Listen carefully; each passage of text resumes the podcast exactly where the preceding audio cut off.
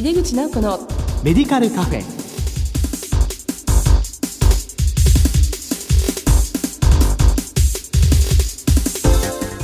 こんばんは。帝京平成大学薬学部の井出口直子です。井出口直子のメディカルカフェ。この番組は医療を取り巻く人々が集い語らい情報発信をする場です。さて今月の特集テーマは地域医療に貢献する薬局薬剤師ですこの後前回に引き続きゲストにご登場いただきます。どうぞお楽しみに。入れ口直子のメディカルカフェこの番組は武田手羽の提供でお送りします。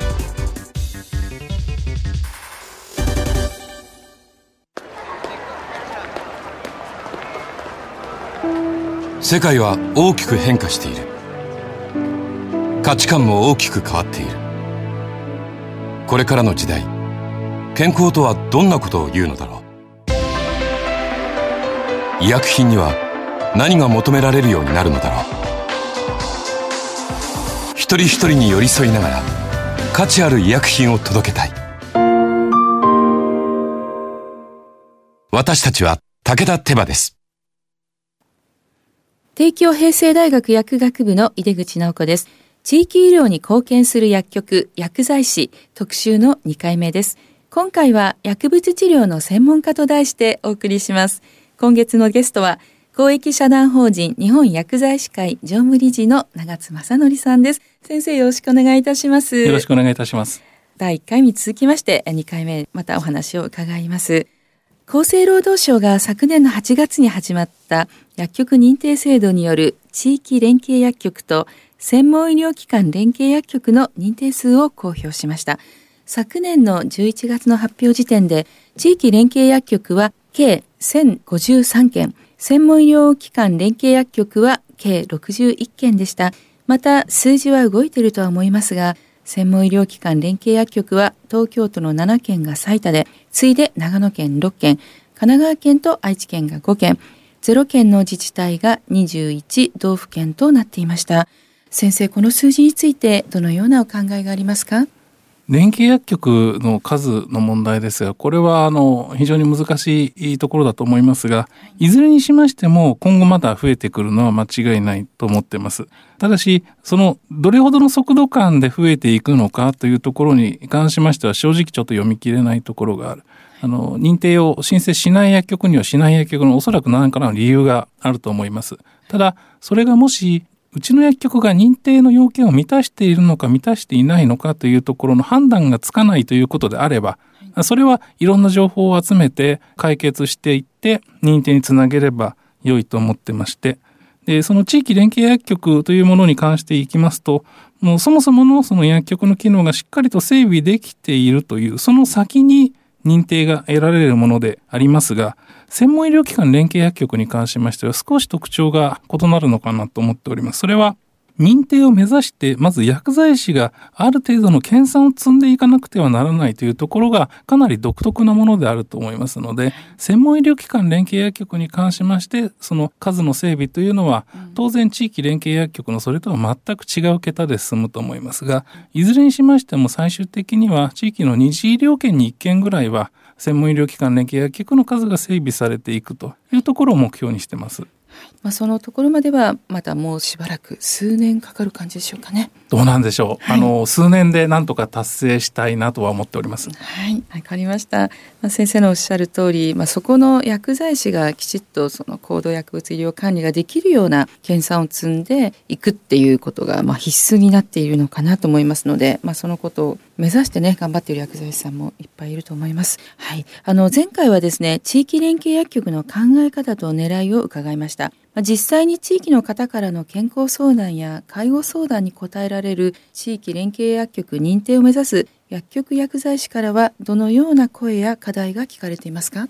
まず健康相談ですとか介護の相談というのは日常的に多く受けている。それは面分業でやっているところはあのさらにそうは強く感じているところだと思いますがこの業務を機能として住み分けるとすると、これはどちらかというと、健康サポート機能の方に包括される機能かなと思っております。つまり、地域住民に薬局サービスを高いレベルで提供できる薬局というのは、健康サポート機能と地域連携機能、かかりつけ機能の両方を有しているのが理想的なのだろうと思います。で一方、地域連携薬局の認定を受ける、そのための課題というものも整理しておきたいんですけども、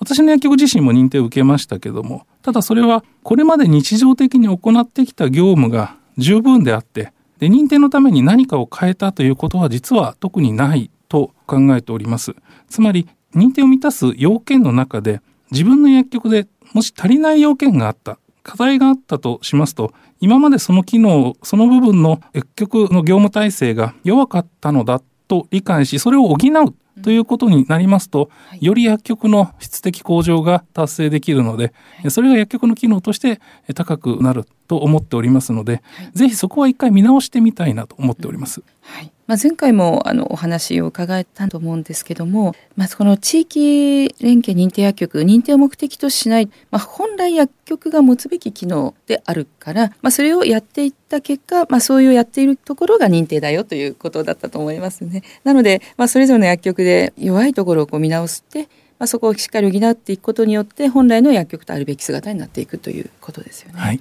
そうしますと、まあ、今6万件以上の薬局があるわけですが、まあ、その中にまあ、件数としては地域連携薬局のがどうしても多くなるかなというふうに思います。で、それをどうしても取れない薬局もありますけれども、一般生活者からしてみたら、まあ、多くの薬局がなるべく地域連携薬局っていう機能を持つべきということでいいんでしょうかね。あの、やはり地域の方が歩いていける範囲内に1件あればいいと思ってます。全部が全部ですと、逆に患者さんは選べなくなってしまうということが。ですから、はい、その認定の要件を満たせない薬局があるのはこれはもうあの否定はしませんが、はい、やはり地域住民が交通機関を使わずに歩いていける容易にアクセスできる距離感の中に1件あればいいのかなと思っております。そうしますと地域連携薬局は何件っていうイメージでしょうか？えっとこれはあのそもそも健康サポート薬局の時にも一応目標はあったかと思う。それが日常生活検疫に1件ということですので、同じ感覚でいいと思うんです。それがあのただ日常生活検疫というのが非常にアバウトな距離感ですが、それが中学校区域なのか小学校区域なのかっていうことは地域によっても違うとは思いますが、やはりその患者さんがアクセスできる距離感に健康サポート薬局も地域連携薬局も存在したいなと思います。割とこう両方を取っているところも多いというふうに思いますけども。あの健康サポート薬局すでに届け出が受理されている薬局というのは相当部分が要件を満たしておりますのでうんでね、あの私のとこもそうですけども、うん、地域連携薬局の認定を受けるにはそのハードルという意味では低くなっていると思います。うんはいそうですね健康サポート薬局で受けていれば地域連携薬局はいけるかなという感じですね。そうですね。あの実質業務的には健康サポート薬局の届け出の書類の方がかなりボリュームがございますので、でね、あの、はい、そういう意味では地域連携薬局の方が楽という言い方はおかしいですが、そんなにハードルは高くないかなと思います。そうですか。あと反面こう両方捉えてる薬局さんだと逆に継続が厳しいっておっしゃってましたね。その通りだと思います。毎年更新である連携薬局というのが、まあ、まだ更新が行われませんが、うん、どのような手続き論が必要なのかも見えませんけども、やはり薬局としては毎年の更新というのはかなり気を引き締めていかないと、ね、あの、要件が落ちることもあり得ると思います。はい。あの、ところで、薬薬連携のお取り組みの例がありましたら教えていただきたいんですが、また、あの、専門性とリーダーシップを持つ専門薬剤師を育てるために、具体的にはどのような取り組みがなされているんでしょうか？まず日本薬剤師会におきましては毎年次世代を担う薬剤師を対象といたしまして、今後薬剤師がどのようなスキルを身につけるべきかですとかどのような考え方を持つべきなのかということをいろいろな議論をしていただいて研修会を開いてございますがこれには都道府県薬剤師会から若手から中堅の薬剤師に参加してもらって全国研修会を開催しております。いくしくも今年のテーマが薬薬連携で、えー、各々のその情報共有についてどのようにしたら地域に貢献できるのかということを議論していただくという会になっております。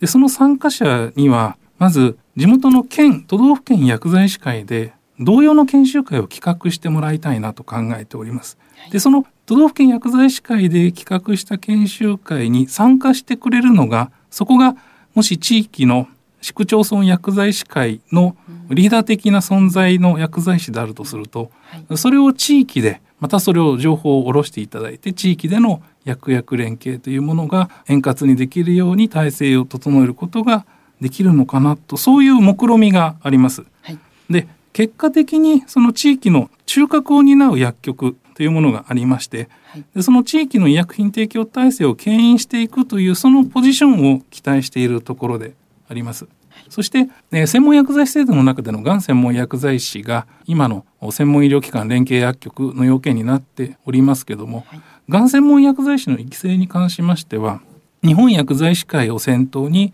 え全国でその専門医療機関の中で研修を積まなければいけないそこのマッチングを一生懸命行っているところでありますので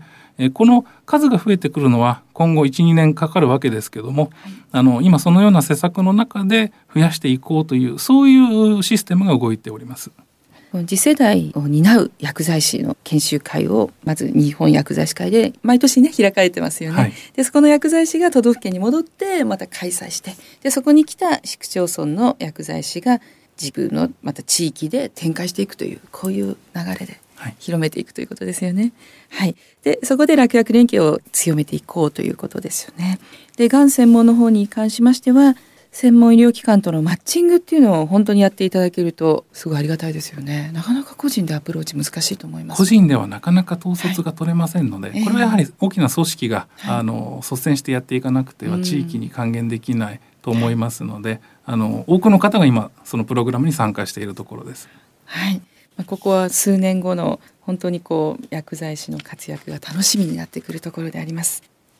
さてあのご自分のかかりつけ薬剤師薬局を持っているという患者さんが増えていって信頼される薬剤師を育てるためにどのようなお取り組みが必要だとお考えでしょうか？まず我々が地域に言っているのは薬局ができることは全てやった上で患者さんの信頼を得ることができるんだということです。でくしくも今で言えばその新興感染症新型コロナウイルス感染症が蔓延する中でそれに対しての例えばワクチンですとか感染症に対しての相談をしっかり乗るべきであるということ、そしてそれに対しての経口治療薬も取り扱うべきであるということ、うん、でさらには感染不安を持った方々に対しての抗原検査キットの提供も当然取り扱うべきことであるこれらは薬局でやれるべきことである。はい、でさらにはもともとの薬局の機能としましても一般用医薬品や用指導医薬品の取り扱いも当然やらなくては薬局としては全く機能が満たされていないですしあるいはオンライン診療に伴う緊急品薬の調剤というのは現行制度でできるようになりましたのでそれもやはり取り扱うべきでそれが地域に対して貢献できる一つの条件となるんだと思います。でそれらを踏まえた上で薬剤師として薬局としてできることを全部やるんだその先にかかりつけ機能があるんだというその意識を高めるように我々としては一生懸命お願いしているところであります。うんありがとうございます。薬局として、まあ、その時代状況であるいはもうベースとして薬局がやるべきことできることがあってそれをまず全部やってからこそのかかりつけ薬剤師なんだということですね。はい、はい、まあ、それがないと国民の信頼を得ることはなかなか難しいということですよね。はい、はいえー、最後にですね薬剤師を取り巻く環境についての期待や課題をお聞かせいただけますか？まず健康制度いろいろ制度が変わってくる中でやはりその健康サポート薬局ですとかこれらの2つの認定薬局のその制度というものは薬局機能の中で個々の薬局のいわゆる個性を可視化したものであると考えております。例えばですが例え悪いかもしれませんが小学校のクラスの中で算数がとっても優れた子がいる。それはその子の個性であってあるいはかけっこがクラスで一番だよ。という子はかけっこが得意だというそういう個性なわけです。でこれがいわゆる個性となるわけですけども、はい、ですがそのクラスの全ての子が全ての教科を学んで一定程度のレベルには到達しているというそれがそもそもの薬局の機能だとしますと、はい、これが我々が言っている薬局の個性なんだと思うんです。でそのそもそもの機能を備えた薬局がまず国内全ての地域に存在して、はい、全ての国民に薬剤師サービスを提供することが期待されているということはこれは間違いない中で。はい、でその上で健康サポート機能が他より強化されている薬局は健康サポート薬局と名乗りましょう、はい、えー、かかりつけ機能が強化されているところが地域連携薬局と名乗りましょう。さらに高度薬学管理機能が一定以上に秀でているところはそそれは専門医療機関薬局と名乗りましょうよというその個性の表れが、あこの薬局の制度たちでありましてそれが地域の方からあそこはあの薬局はかかりつけ機能がちょっと強化されてるんだな。健康サポート機能がちょっと強化されているんだなというその目印となるべきそれが今回の改正だと思っております。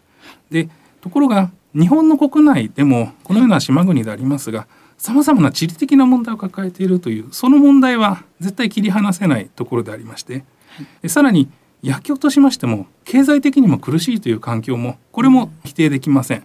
ですが人と薬そして健康という人間にとっては極めて重要なサービスを全国民にしっかりと提供するそのためには薬剤師会ですとか、薬局さらに薬剤師の努力これは当然不可欠ですがそれをしっかりと支えてくれる行政の力というものも不可欠であると、それは常に思っております。どうしても薬局独自の努力だけでは到達できない目標というのがそこにあるのかなと思いますので、行政に対してもそのことは強くアピールして今後も続けていくべきものなのだとそう思っております。はい。ありがとうございます。今すごくわかりやすく、まあ、薬局は全ての機能ができて、まあ、そのこう上でうちはでも健康サポートが得意なんだっていうところが一般生活者の方のきちっと目につけば、まあ、ちょっと相談したいから健康サポート薬局あそこ出してるから行こうっていうふうになってでそういうことをみんながやっていくっていうことがすごく大事ですよね。それから日本薬剤師会さんとしてはしっかりそれを行政の方に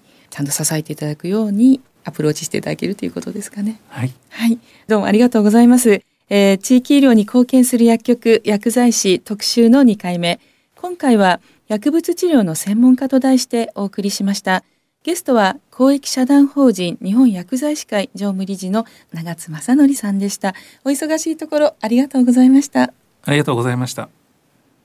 世界は大きく変化している。価値観も大きく変わっている。これからの時代、健康とはどんなことを言うのだろう？価値あるラインナップで信頼性の高い医薬品をお届けします。一人一人に向き合いながら、どんな時でも健康を咲かせる力を。私たちは武田手羽です。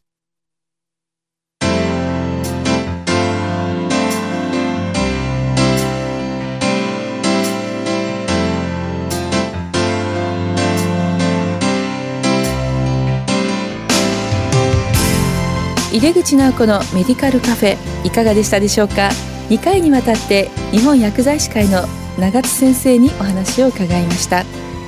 地域連携薬局の位置づけと価値についてご理解いただけたと思います。さてこの番組は放送後でもラジコのタイムフリーやポッドキャストでお楽しみいただけます。ラジコはスマホやタブレット PC さらにはスマートスピーカーなどからラジオ番組をお聞きいただけるサービスです。リアルタイムはもちろん放送後も1週間以内の番組はお聞きいただけます。毎月第2第4木曜日夜11時30分から放送中の井出口直子のメディカルカフェ。次回は3月10日の放送です。それではまた帝京平成大学の井出口直子でした。井出口直子のメディカルカフェ。この番組は武田手羽の提供でお送りしました。